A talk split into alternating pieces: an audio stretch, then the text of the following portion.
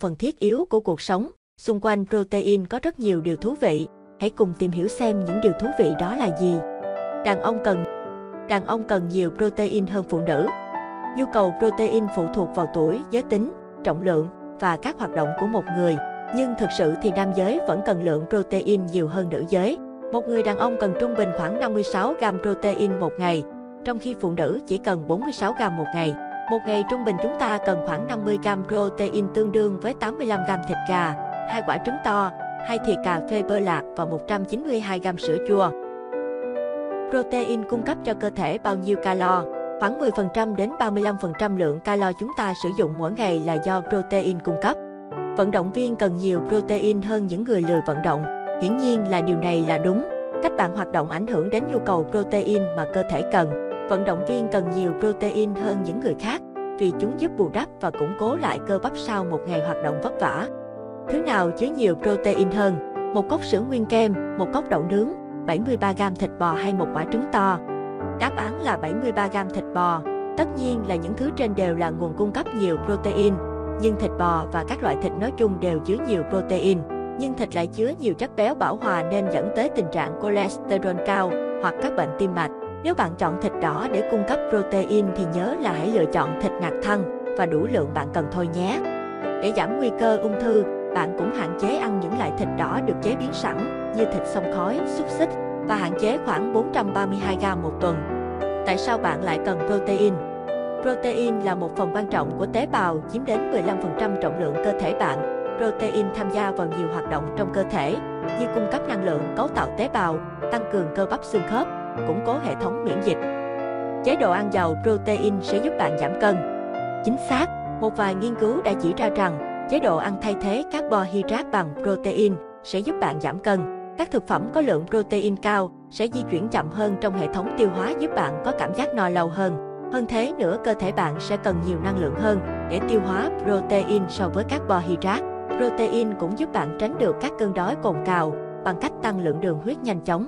Sau khi biết được điều này, bạn đừng nhanh chóng chuyển qua ăn thịt cả ngày nhé. Vì người ta vẫn chưa biết được ảnh hưởng của một chế độ ăn có lượng protein cao và lượng carbohydrate thấp. Ăn nhiều protein quá cũng không tốt cho sức khỏe. Đúng thế, bình thường thì bạn có ăn lượng protein nhiều một chút cũng không sao, nhưng ăn nhiều protein quá cũng có nghĩa là bạn nạp một lượng calo nhiều hơn vào cơ thể và có nghĩa là bạn sẽ tăng cân. Và nếu như nguồn protein mà bạn ăn là từ thịt động vật thì bạn còn nạp thêm vào cơ thể mình một lượng chất béo bảo hòa, dẫn tới tăng lượng cholesterol trong cơ thể và các bệnh tim mạch. Quá nhiều protein cũng gây ra các tình trạng bệnh lý khác như bệnh thận hoặc tiểu đường. Protein toàn phần được biết đến như là protein chất lượng cao. Protein toàn phần có nghĩa là loại protein có chất lượng cao và có chứa những loại axit amin đặc biệt. Axit amin là đơn vị cấu tạo nên protein, có khoảng 20 loại khác nhau. Cơ thể chúng ta cần tất cả các loại axit amin, nhưng chúng ta không sản xuất được đủ tất cả các loại axit amin. Đó là lý do tại sao chúng ta cần ăn đầy đủ các loại thức ăn để cung cấp đủ các loại axit amin cần thiết. Protein toàn phần gồm có 9 axit amin thiết yếu, trứng, phô mai, thịt, đậu nành, hạt quy, mà chứa nhiều protein toàn phần.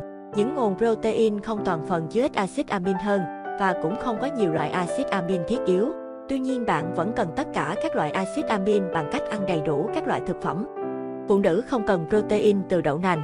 Một số phụ nữ lo lắng về estrogen thực vật đã được tìm thấy trong đậu nành, có thể gây ra ung thư. Tuy nhiên, Hiệp hội Ung thư Mỹ cho biết estrogen trong đậu nành không gây ung thư, thậm chí ăn đậu nành có thể giảm nguy cơ ung thư vú. Các chuyên gia nói rằng protein đậu nành được xếp vào loại tốt, hơn nữa đậu nành ít chất béo hơn protein từ động vật. Các sản phẩm từ đậu nành nổi tiếng là sữa đậu nành, tàu phớ, bánh đậu tương lên men, bánh đậu nành Nhật Bản. Đậu nành cung cấp nhiều loại axit amin thiết yếu và đầy đủ như protein động vật. Nó cũng được sử dụng để chế biến các món ăn chay. Cơ thể chúng ta có khả năng lưu trữ protein để huy động khi cần. Sai hoàn toàn, cơ thể chúng ta không lưu trữ protein như lưu trữ carbohydrate và chất béo. Đó là lý do tại sao chúng ta cần phải cung cấp protein nhanh chóng mỗi ngày. Protein có thể giúp phục hồi cơ bắp sau khi tập luyện. Nhiều nghiên cứu cho thấy có các loại thực phẩm giàu protein hoặc đồ uống ngay sau khi tập thể dục giúp xây dựng và phục hồi cơ bắp. Nhưng protein chỉ là một phần của câu chuyện, cơ bắp vẫn cần các chất dinh dưỡng khác để củng cố độ bền và độ chắc. Những thực phẩm nào được coi là chứa nhiều protein nhất?